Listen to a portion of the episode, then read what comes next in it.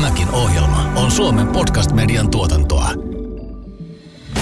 Onko tässä enemmän kysymys niin perustuslain vika vai tulkintatradition vika vai onko tässä poliittista opportunismia, että puolueet eduskunnassa haluaa käyttää perustuslakivaliokuntaa yhtenä patona yrittäessään estää jotain? Kuuntelet kymmenen myyttiä yhteiskunnasta podcastia. Juontajina Maailmanpankissa työskennellyt Helsingin kaupunginvaltuutettu Jenni Pajunen ja taloustieteen tohtori kansanedustaja Juhana Vartiainen. Tänään keskustelemme väitteestä perustuslaki rajoittaa liikaa. Onko Suomessa kysymys kuin kysymys perustuslakikysymys? Oli kyse sitten sosiaaliturvasta tai ravintolarajoitteista, muissa Euroopan maissa olisi kyse poliittisista kysymyksistä ja meillä on kyse perustuslakikysymyksistä. Meillä on tänään vieraana Tampereen yliopiston julkisoikeuden apulaisprofessori Pauli Rautiainen ja pitkän linjan kokoomuksen kansanedustaja Ben Tyskovits. Tervetuloa. Kiitos, hyvää huomenta. Pauli, perustuslaki rajoittaa liikaa. Mitä ajatuksia tämä herättää? perustuslain tehtävänä on luoda vakautta meidän poliittiseen järjestelmään. Sen tehtävänä on luoda ikään kuin, niin kuin vakautta oikeudellisen sääntelyn perussystematiikkaan. Se pitää paketin kasassa. Siinä merkityksessä sen tehtävänä on rajoittaa juuri sen verran, kun tarvitaan, että ne kysymykset, jotka liittyy perustuslaissa tehtyihin perustaviin arvovalintoihin – oikeusjärjestyksen perustavaan rakenteeseen pysyy kasassa. Kun tätä kysymystä lähestytään, niin mun mielestä meidän pitää erotella ikään kuin kaksi teemaa toisistaan. Toinen niistä on aidot perusoikeu- perustuslakikysymykset, sellaiset, joissa me aidosti keskustellaan perustuslain tulkinnasta siitä, että onko jokin asia perustuslain mukainen tai vastainen. Ja sitten on ne kysymykset, jotka meidän järjestelmässä projisoituu perustuslakikeskusteluun.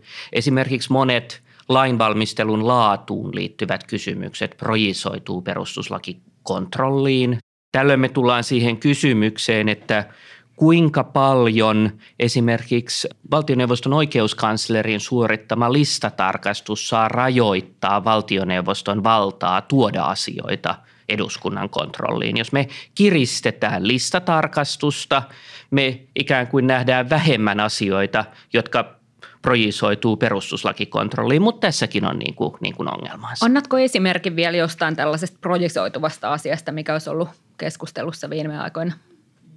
Esimerkiksi nämä keskustelu tartuntatautilain muutoksista tänä syksynä, ne jotka liittyy ravintolarajoituksiin, ne jotka liittyy esimerkiksi rajat ylittävän liikenteen kysymyksiin. Niissähän perustuslakivaliokunta esitti hyvinkin pitkälle meneviä huomioita siitä, että niistä ei voida saada lakia aikaiseksi.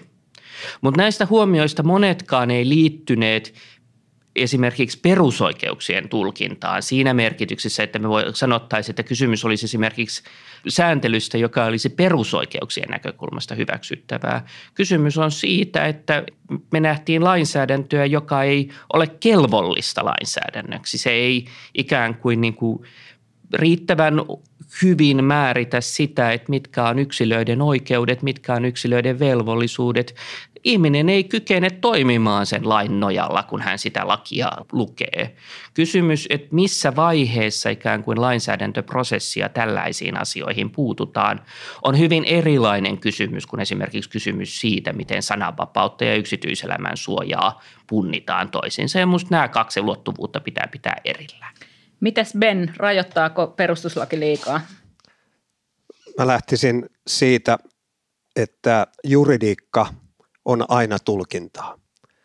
Ja se, että juridisissa tulkinnoissa päädytään erilaisiin johtopäätöksiin, ei kerro mitään siitä, että se edellinen tulkitsija olisi ollut väärässä tai että olisi tehnyt virkavirheen – Otetaan nyt esimerkiksi ihan oikeuslaitoksessa, jossa joudutaan soveltaa rikoslakia, esimerkiksi rikoslakia tai oikeustoimilakia siviilijutuissa, niin rikoslaki on äärimmäisen paljon tarkempi ja pitää oikeusvaltiossa olla tarkempi kuin esimerkiksi perustuslaki. Ja kuitenkin me nähdään joka päivä oikeuslaitoksessa, että käräjäoikeus ottaa jonkun kannan ja hovioikeus ottaa toisen kannan. Ja se, että hovioikeus päätyy eri ratkaisuun, ei tarkoita sitä, että käräjäoikeus olisi tehnyt virkavirheen, vaan se kertoo vain siitä, että juridiikka on tulkintaa.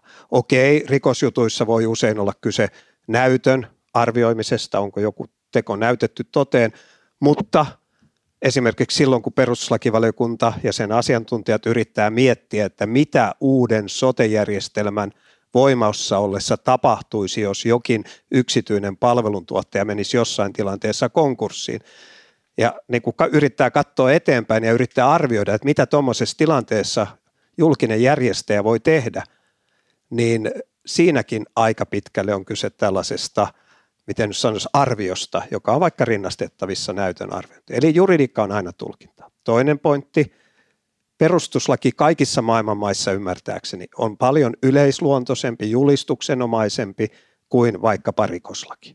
Et jokainen voi verrata vaikka petosrikoksen tunnusmerkistöä, joka on hyvin tarkka, vaikkapa nyt sananvapautta tai sosiaaliturvaoikeuksia säätäviin perustuslain pykäliin. No sitten lähestyn tätä kysymystä. Suomessa lainsäädännöstä, siis hallituksen antamista esityksistä, merkittävimmistä ja vähemmän merkittävistäkin. Liian moni menee perustuslakivaliokuntaan, eli liian monissa nähdään olevan perustuslaillisia ongelmia tai ainakin niissä nähdään olevan perustuslaillisia kysymyksiä. Ja liian monessa tilanteessa perustuslakivaliokunta, eli käytännössä sen asiantuntijat, joista Pauli on yksi ansioitunut sellainen, löytää huomautettavaa, ei pelkästään, että tässä olisi parempi säätää näin, vaan myös sellaista huomautettavaa, että tämä näin säädettynä niin on ristiriidassa Suomen perustuslain kanssa.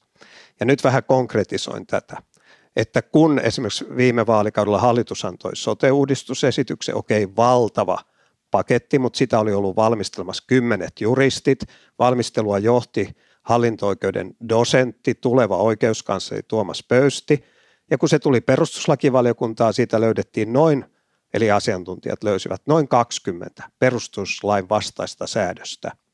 Sen kenties, jälkeen, kenties enemmänkin. Kenties enemmänkin. Sen jälkeen hallitus, kuten edellytettiin, antoi täydentävän esityksen. Eli täydentävä, joka muutti esitystä näiltä moitituilta osin. Ja hallitus siinä täydentävässä esityksessä korjasi ne ongelmat, jotka perustuslakivaliokunta oli nähnyt.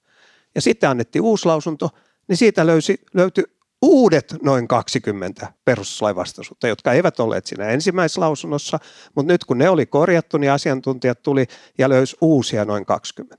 No jos meillä on syvä rauhan aika, ja meillä on laaja enemmistöhallitus ja juristit ja oikeuskansleri ja muuta. Ja hallitus antaa jatkuvasti esityksiä, joissa on useita, tässä tapauksessa kymmeniä perustuslain vastaisia kohtia.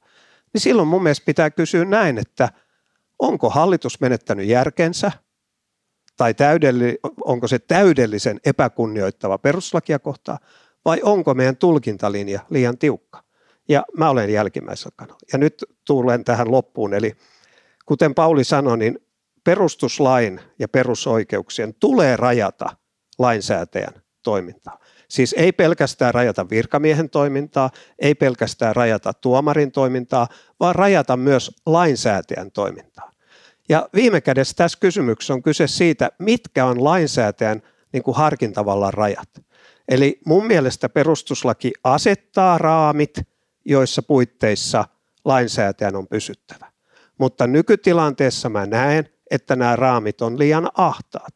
Ja kun ne on liian ahtaat, niin kysymyksessä kuin kysymyksessä törmätään tällä raja-alueilla kysymykseen siitä, että onko tämä nyt sopusoinnus perustuslain kanssa.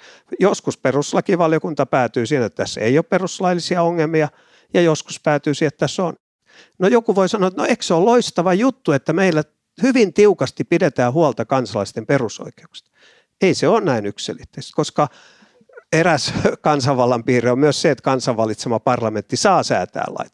Ja toinen on se, että näissä perusoikeustilanteissa on usein vähän niin kuin vastakkain perusoikeus vastaan perusoikeus. Ja silloin jos hyvin tiukasti tulkitaan, niin kysytään, että no kumpaa perusoikeutta on hyvin tiukasti. Ja lopuksi, jos oikeuskansleri puuttuisi useammin, niin se estäisi itse asiassa perustuslakivaliokuntaa tekemästä sitä työtä, joka sille kuuluu. Toi, mitä sä Ben sanot, niin se rimmaa kyllä omien pohdintojen kanssa, kun ajattelen vaikka sosiaaliturvan uudistuksia, joita on tehty Ruotsissa ja Saksassa. On justeerattu sosiaaliturvaa niin, että työnteon kannustimet paranisi. Enkä mä ole kummas, kun mä oon lukenut kummankin maan reformeista ja seurannut, niin ne ei ole muuttunut samanlaisiksi perustuslakikysymyksiksi kuin meillä. Esimerkiksi se, että millaiseen toimeentulotukeen on, on oikeus. Että toi, mitä sä Ben sanot, kuulostaa uskottavalta, mutta onko tässä enemmän kysymys niin kuin perustuslain vika vai tulkintatradition vika vai onko tässä poliittista opportunismia, että puolueet eduskunnassa haluaa aina käyttää perustuslakivaliokuntaa yhtenä patona yrittäessään estää jotain. Mitä mieltä Pauli Jenni ovat? Mun mielestä ennen kaikkea on kyse tulkintatraditiosta. Kyllä meidän peruslaki on varmaan joidenkin maiden perustuslakeihin verrattuna tarkempi ja joihinkin muihin perustuslakeihin verrattuna vähemmän tarkka. Mutta eihän perustuslaki itsessään suoraan anna vastauksia niihin kysymyksiin, joita me pohditaan. Ei siellä sanota, että pitääkö julkisen vallan – tuottaa itse tarvittaessa palvelut vai riittääkö se, että se järjestää? Perustuslaki puhuu tässä yhteydessä turvaamisesta. Ei perustuslaki anna mitään suoraa vastausta siihen, että jos ihminen lähtee vapaaehtoisesti johonkin tautipesäkkeeseen lomalle vaikka Barcelonaan ja tulee takas ja hänet määrätään sitten karanteeniin, niin voidaanko hänen tartuntatautipäivärahaansa leikata, koska katsotaan, että hän on itse myötä vaikuttanut tämän karanteeni olosuhteen syntymiseen. Ei perustuslaki anna mihinkään käytännössä suoria yksittäisiä vastauksia. Voidaan tietysti ajatella jotain teoreettisia esimerkkejä, jos hallitus vaikka esittäisi, että Suomeen tulisi kuolemantuomio. Niin silloin jokainen näkee otsallaankin, että tämä on vastoin Suomen perustuslakia, vastoin Euroopan eh, ihmisoikeussopimusta ja muuta. Mutta nämä kysymykset, mistä me arjessa puhutaan, ei niihin löydy suoraa vastausta. Kyse on tulkinnasta.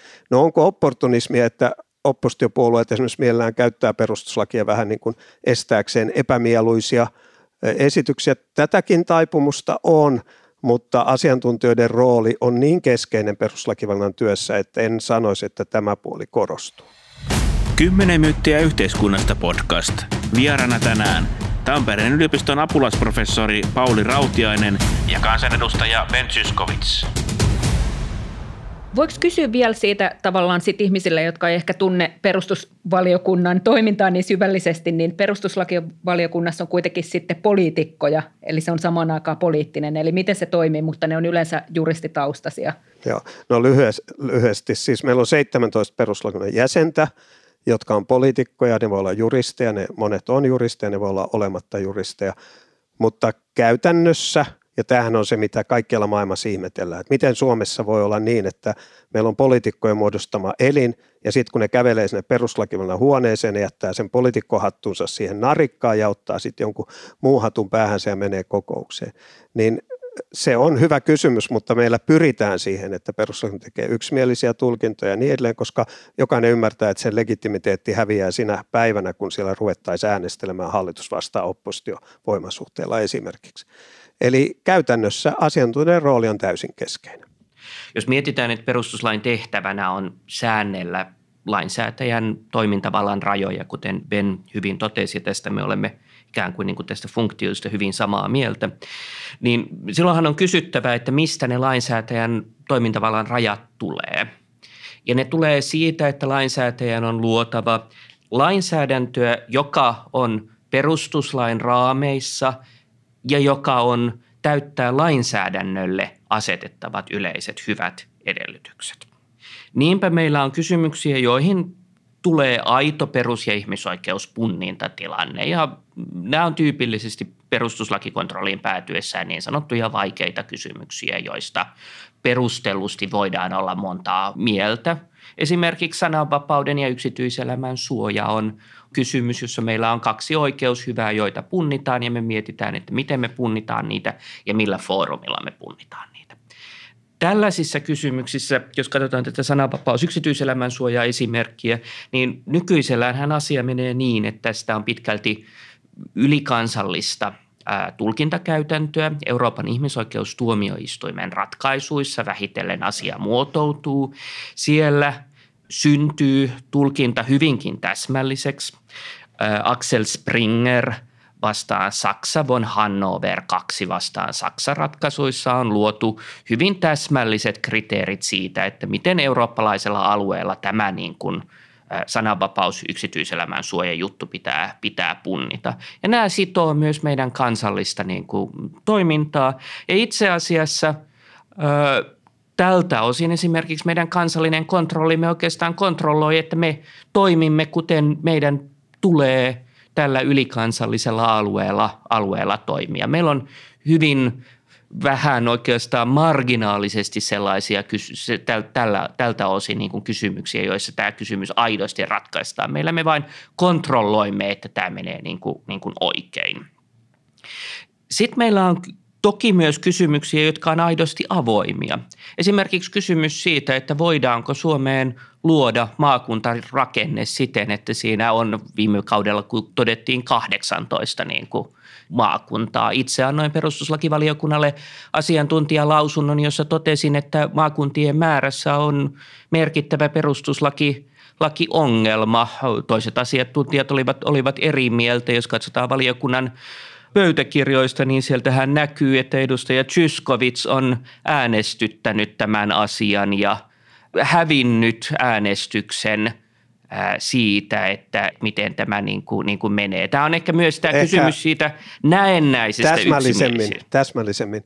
En pitänyt 18 perustuslain vastaisena, enkä pidä nytkään, vaan kun perustuslakin lausunnossa myös kiinnitetään huomiota moniin asioihin, niin mielestäni olisi ollut syytä kiinnittää huomiota siihen, että 18 on aika paljon.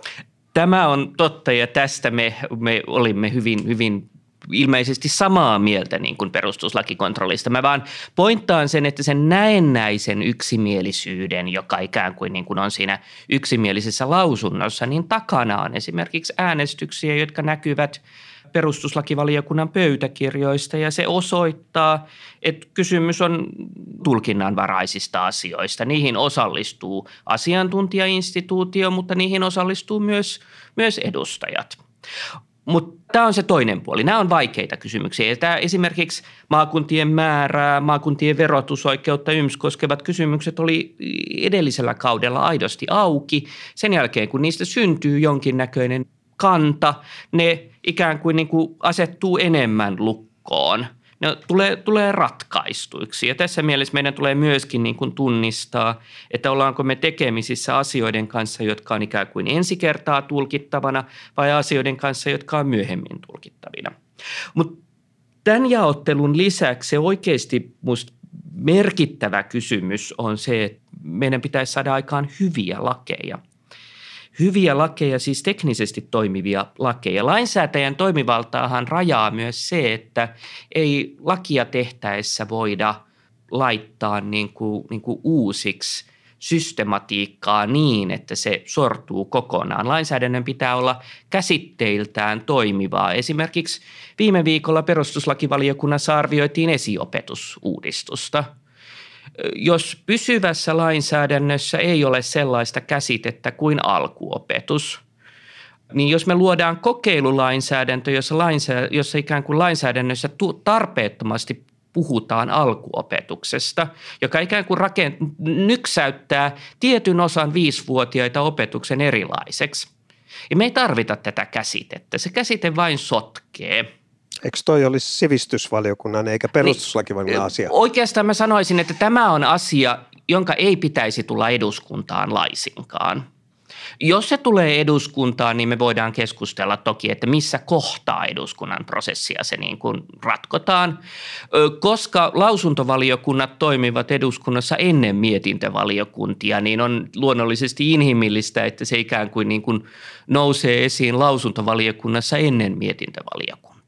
Mun näkökulmasta kamalan kiinnostava kysymys on se, että miten tässä tulkinnassa, jota te perustuslakiasiantuntijat teette, miten siinä voi pitää niin kuin omat yhteiskunnalliset näkemyksensä mukaan jotenkin neutraaleina. Vaikka tässä sote-uudistuksessa keskusteltiin siitä, että miten taataan ihmisille palvelut. Ja jos perustuslakiasiantuntijalla yhdellä on kuin valtiollis-sosialistinen käsitys ja hän ajattelee vilpittömästi, että parhaiten taataan tietysti velvoittamalla julkinen valta tuottamaan ne. Sitten taas talousliberaali voisi ajatella vilpittömästi, että totta kai parhaiten taataan jollain palvelusetelillä, että vaikka meillä olisi joku julkisen vallan hoitotakuu, niin ei se kuitenkaan ole voimassa, niin kuin se ei nytkään ole voimassa. Ihmiset ei saa hoitoa niin kuin, niin kuin on taattu. Niin miten voidaan ajatella, että tämä tulkinta oli, on irti, irti, olisi muka irti kunkin tulkitsijan omasta poliittisesta käsity- maailmankäsityksestä. Sitä mä, miten teen Pauli ja Ben ja Jenni näette tämän? Saanko mä ihan lyhyesti, Paulille meni kysymys, mutta taustaksi sanoa, että tietysti sama kysymys voidaan esittää tuomareiden osalta ja aikanaan kun Kekkonen vähän halusi hämmentää ja muuta, niin, niin tota, antoi haastattelun silloin 70-luvulla, jossa se moitti, että tuomarit on taustaltaan tämmöisiä ylempää keskiluokkaa ja se vaikuttaa ja muuta. Ja en mä tiedä, onko tässä maailmassa ketään ihmistä perustuslakiasiantuntijoissa, tuomareissa, virkamiehissä, joilla ei olisi jonkin kaltaista maailmankatsomusta, jonkin kaltaisia arvolähtökohtia. Ja tämän niin kuin myöntäminen on mun mielestä ihan niin kuin vaan tosiasioiden tunnustamista. Ja sitten jos me ajatellaan perustuslakiasiantuntijoita, niin viime vaalikaudella esimerkiksi perustuslakivaliokunnan suurin ryhmä oli keskustalta – ja sitten kysytään, että no montako tämmöistä alkiolais-kekkoslaista valtiosääntöasiantuntijaa meillä Suomessa on, niin mä luulen, että voitaisiin todeta, että no ei kovin montaa. Eli, eli tota, on ihan selvää, että tämmöistä täysin arvovapaata niin kuin oikeustiedettä, joka on tulkinnanvaraista, niin, niin tota, ei ole. Ja sen takia olisi ehkä hyvä, että perustuslakivaliokunnan asiantuntijat enemmän pyrkisivät kuvailemaan sitä – miten nyt sanoisi, liikkumavaraa, joka heidän mielestään valiokunnalla on esillä olevassa tulkintatilanteessa, kuin antamaan sen oikean vastauksen, koska me kaikki tiedetään, että juridiikassa ei ole olemassa vain yhtä oikeaa ratkaisua.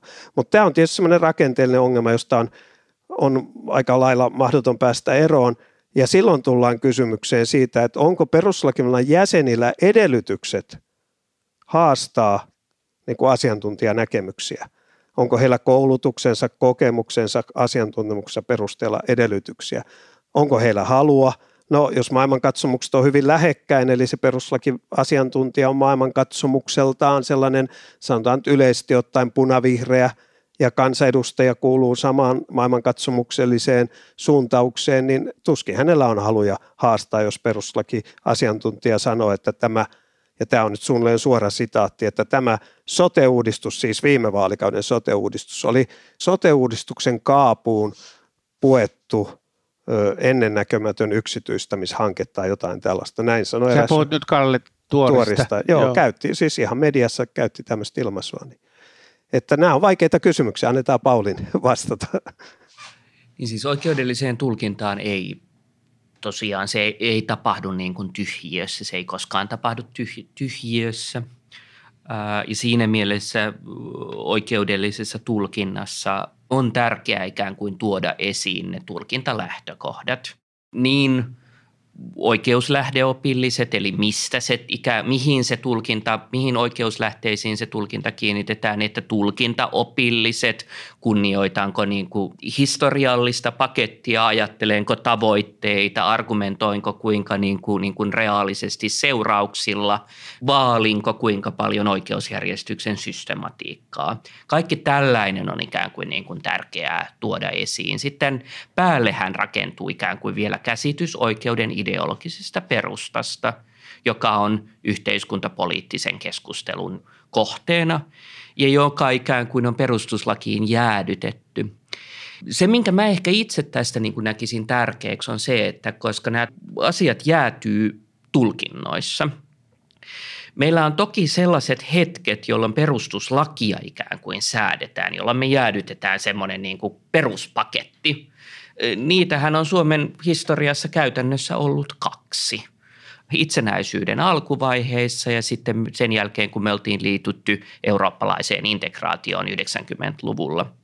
Muutoinhan tämä elää niin kuin ajassa. Perustuslaki kehittyy tulkinnoissaan loivasti kaartaen, kuten Antero Jyränki on aikanaan sanonut. Ja kysymys on siitä, että se kaartaa eri aikaisesti, joka tarkoittaa sitä, että perustuslain tulkintoihin on jäätynyt eri aikojen ideologista perustaa sen mukaan, milloin ikään kuin nämä on niin kuin tulleet käsiksi. Ja meillä on koko joukko asioita, joista me tunnistetaan, että ne on ikään kuin, niin kuin kehittyneet tuoreeksi tai sitten ikään kuin, niin kuin on käynyt niin, että ne ei ole kehittyneet. Meillä oli pitkään sellainen tilanne, että meillä esimerkiksi kehitty omaisuuden suojadoktriini niin kuin, niin kuin hyvin. Nyt taas, jos me katsotaan, niin meillä on käynyt niin, että meillä ei ole tullut perustuslakivaliokuntaan käsiteltäväksi sellaisia asioita, jotka olisi kehittäneet omaisuuden suojadoktriinia tässä ajassa vaadittavaksi. Paitsi jo... ihan viime aikoina näitä ravintolarajoituksia, jos on elinkeinovapaus ja omaisuuden Kyllä, suoja. kyllä. Mut et, et, ja, ja senhän takia meillä on nyt vaikeuksia esimerkiksi käsitteellistää näitä ravintolarajoituksiin liittyviä elinkeinovapauskysymyksiä, koska se doktriini, jota vasten niitä peilataan, on jäänyt ajastaan, ajastaan niin kuin jälkeen. Ja tämän takia mä ikään kuin itse katsoisin, että me tarvitaan perustuslakikontrollia hyvin suureen joukkoon asioita. Ei sen takia, että me nähdään, että niissä on paljon perustuslakiongelmia, vaan sen takia, että me saadaan pidettyä mahdollisimman laajalla rintamalla perustuslakikontrolli ajanmukaisena. Ja mä esimerkiksi itse tällä hetkellä olen, olen huolissani siitä, että me ei olla kyetty riittävästi vaalimaan omaisuuden suojaan elinkeinovapauteen liittyvää doktriinia. Tässä lienee ehkä syytä muistuttaa, että mä olen ollut se perustuslakiasiantuntija, joka on esimerkiksi ravintolarajoitusten kohdalla katsonut, että hallituksen esityksessä on ollut elinkeinon harjoittajiin, äh, heidän elinkeinovapauteensa kohdistuvia sellaisia ongelmia, jotka, joiden takia semmoiset tylpät valtakunnalliset rajoitukset eivät ole olleet tarkoituksenmukaisia. Ja jos mä mietin omaa toimintaani, niin kyllä se olisi ollut huomattavasti helpompaa, jos sitä perustuslakivaliokunnan pohdiskelua teemasta olisi ollut pohjalla enemmän. Toi on todella kiehtova ja kiva ajatus, Pauli. Yleensä me ajatellaan, että lainsäädäntöprosessi tarvitsee perustuslakikontrollia, mutta sä sanot nyt, että se perustuslain tulkintatraditio tarvitsee tätä kanssakäymistä, jotta se pysyy kunnossa. Tämä on uusi ja aika viehättävä ajatus. Kyllä, ihan mielenkiintoista pohdiskelua ja, ja tämähän on kaikki totta, että perustuslain tulkinta elää ajassa. Mä oon ollut sen verran pitkään eduskunnassa, että mä oon nähnyt, kun perustuslakivaliokunta mun mielestä täysin väärin tulkitsi, että sä et voi kieltää omassa autossa tupakointia, jos siellä on lapsi, joka kärsii siitä.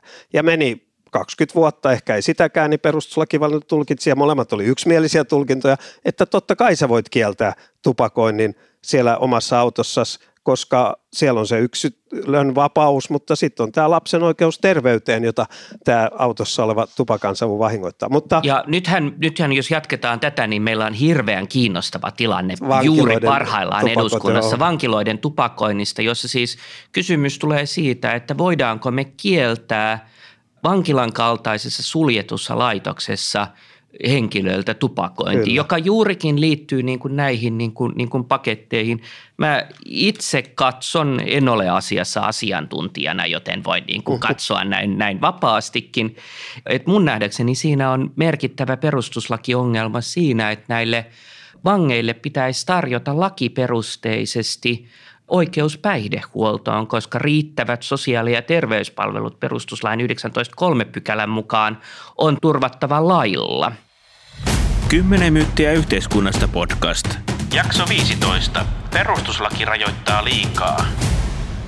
Juhana kysyi tuossa, että onko siellä joskus tämmöistä opportunismia, että vähän niin kuin poliittisesti tarkoituksenmukaisista syistä jokin tulkinta menestyy tai ei menesty, niin – en halua nyt niin kuin, vetää mattoja alta ollenkaan peruslakivaliokunnan uskottavuudelta, joka on tärkeä meidän, meidän tota, systeemissä, mutta haluan, kun tämä tuli puheeksi, sanoa, että minusta on aika hyvä esimerkki, jossa kiusaus kaataa tämä laki perustuslakiongelmiin on ilmeinen. Mä nimittäin osallistuin tämän lain lähetekeskusteluun, ja olisiko ollut niin, että kukaan keskustelijoista tai lähes kukaan – ja keskustelijoita oli kautta poliittisen niin kuin spektrin, niin, niin lähes kukaan ei kannattanut tätä lakia.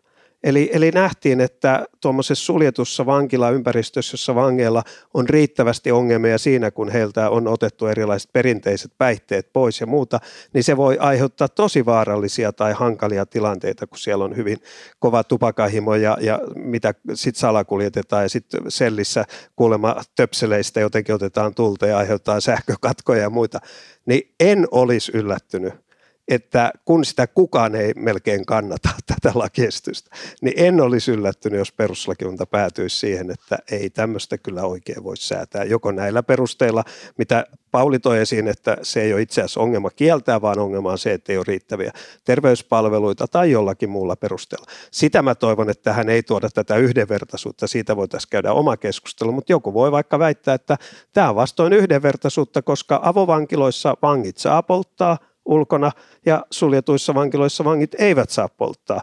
Ja tämä yhdenvertaisuussäädöksen niin kuin liian laaja tulkinta, niin me voidaan törmäyttää melkein mikä verolaki tai muu laki tahansa sosiaaliturva. Miksi 16-vuotiaista maksetaan lapsilisää, mutta 17-vuotiaista ei makseta lapsilisää ja niin edelleen. Niin edelleen.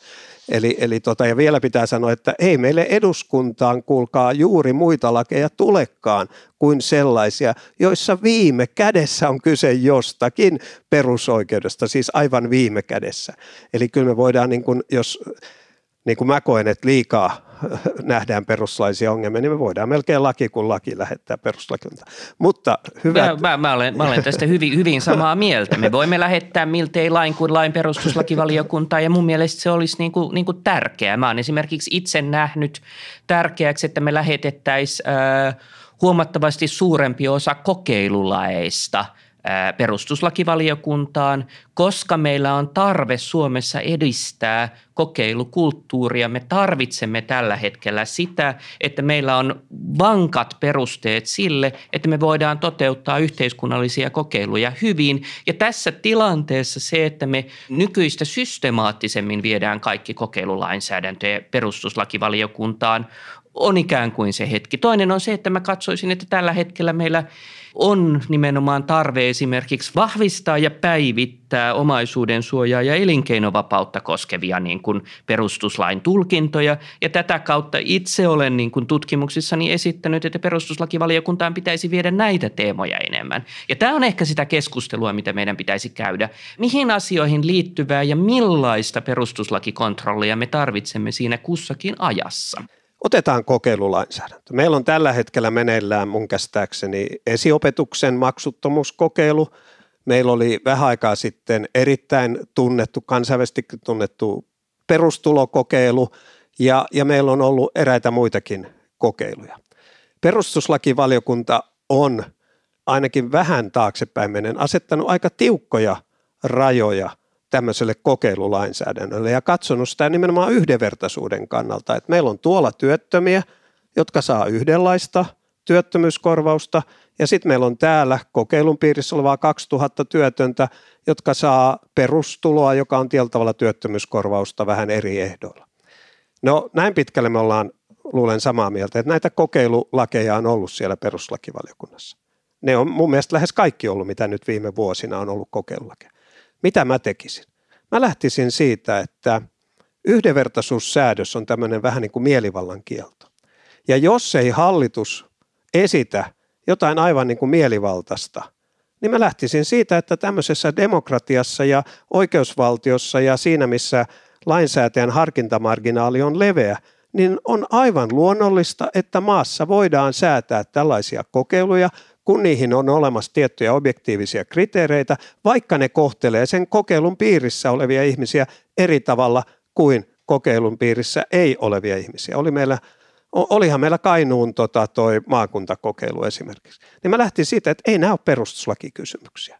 Onko meillä perustuslaissa, jossa on turvattu tietyt sosiaali, ei etuudet, mutta sosiaaliturva, niin onko meillä niin sanottu heikennyskielto?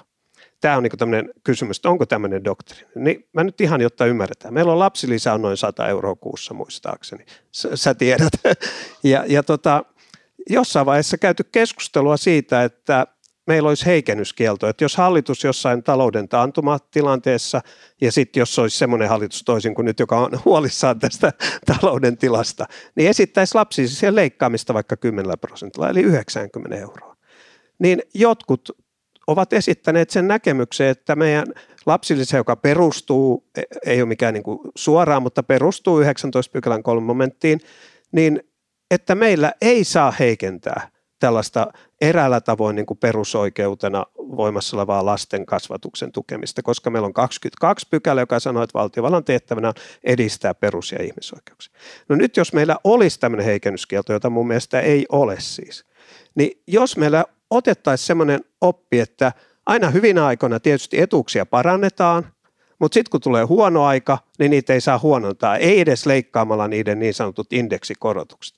Niin pitäisikö perustuslakivaliokunnan sitten kuulla jotain johtavia ekonomisteja, Juhana Vartiaista tai muita, jotka tulisi kertoa sitten, että no mitä tapahtuu kaikille perusoikeuksille. Jos vuosikausia vain parannetaan ja sitten kun talous romahtaa, niin niitä ei saa heikentää. Ja nämä ekonomistit kertoisivat, että siinä käy kaikille perusoikeuksille huonosti, mutta ei tähän saakka perustuslakivalta tietysti ole kokenut, että ekonomistien kuunteleminen kuuluu heidän. Tämä nyt vaan ihan tämmöinen käytännön esimerkkinä, että ei ihan olla tuolla teoriassa. Ja me voidaan olla tästä samaa tai eri mieltä, mutta tämmöisiä ne kysymykset on. Esiopetuskokeilussa tosiaan siis nousee esiin se peruskysymys siitä, että voidaanko osa viisivuotiaista asettaa eri asemaan kuin toinen osa viisivuotiaista. Perustuslakivaliokunnan vakiintuneen doktriinin osalta sanotaan, että jos kokeilulla on hyväksyttävä syy, kuten tässä niin kuin, niin kuin kiistatta on, niin voidaan. Tässä ei sinänsä ole ongelmaa. Sen jälkeen kysytään, että voidaanko sitten asettaa ulos, niin sulkea ulos sellaiset henkilöt, jotka ovat esiopetuksen piirissä yksityisissä yksityisten järjestäjien toimesta ja tällöin tulee vastaan erinäköisten kieli- ja kulttuurivähemmistöjen, meidän perinteisten vähemmistöjen esimerkiksi omat oppilaitokset. Hallitus esitti, että voidaan – nyt aletaan tulla siihen niin kuin, niin kuin kysymykseen, että tässä alkaa tulla esiin niin kuin erilaisia kysymyksiä. Me voidaan esimerkiksi kysyä, että pitääkö sellaisia koulutuksen järjestäjiä, kuten meidän perinteinen juutalainen koulumme – kohdella yhdenvertaisesti muiden kanssa vai eikö pidä? Pitääkö heidänkin saada valtion tukea vai eikö pidä? Ja voiko valtio asettaa kriteeriksi, että on niin vaivalloista antaa muille kuin kunnille varaa, niin sen takia me ei niin kuin, niin kuin anneta. Tässä mä näen, että alkaa nostaa esiin yhdenvertaisuuskysymyksiä. Mutta se aito kysymys, joka liittyy esiopetuskokeiluun, on se, että hallitus myös esittää, että tutkijaryhmä, joku Aalto-yliopiston muutama tutkija, professori X ja Y saavat sille valita, että ketkä sen piiriin otetaan ja siitä ei synny viranomaispäätöksiä. Perustuslaki edellyttää, että yksilön asemasta päätetään viranomaispäätöksin, joten se aito perustuslakikontrollikysymys, joka tässä tulee, on se, että meidän pitää tämä sinänsä ihan ok kokeilu järjestää siten, että viranomaiset tekee niitä päätöksiä. Että esimerkiksi kuntien tehtävät perustuu siihen, että joku viranomainen päättää antaa kunnille tehtäviä, eikä siten, että jollekin tutkijaryhmälle annetaan vapaat kädet niin kuin silleen päättää, että teidän kunnalla on tollaisia tehtäviä ja teidän kunnalla ei ole tollaisia tehtäviä. Se muun muassa rikkoo kuntien rahoitusperiaatteen. Tämän takia mun mielestä me tarvitsemme kokeilulainsäädäntöä niin kuin, niin kuin sinne. Ja tämä ehkä osoittaa sen, että meidän pitää kysyä oikeita kysymyksiä. Mä Ben kanssasi samaa mieltä siinä, että meidän kokeilulainsäädäntöä koskeva keskustelu on aivan liikaa pyörinyt tässä yhdenvertaisuuden niin kuin ympärillä, koska se ei ole meidän doktriinissa ikään kuin se niin kuin keskeinen kysymys. Se on oikeastaan perustuslakivaliokunta on sen aika hyvin, hyvin ratkonut.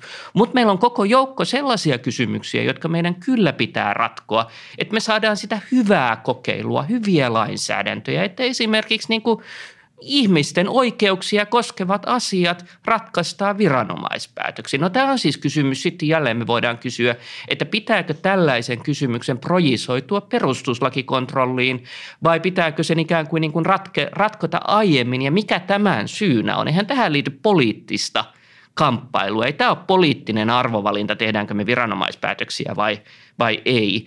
Se, että me ollaan tämän kysymyksen edessä, niin kertoo, että meidän lainvalmisteluprosessissa on niin kuin päättänyt jotain. Ja tämä on, tämä on tärkeää tunnistaa.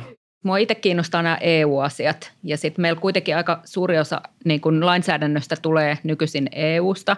Mutta tullaanko me käytännössä, sitten onko meillä tilanteita, että meillä saattaisi olla perustuslaki ja EU-lainsäädäntö ristiriidassa ja miten niitä ratkotaan? Meillä voi hyvinkin tulla siis kysymyksiä, joissa perustus, meidän kansallinen lainsäädäntömme on ristiriidassa ylikansallisen sääntelyn kanssa.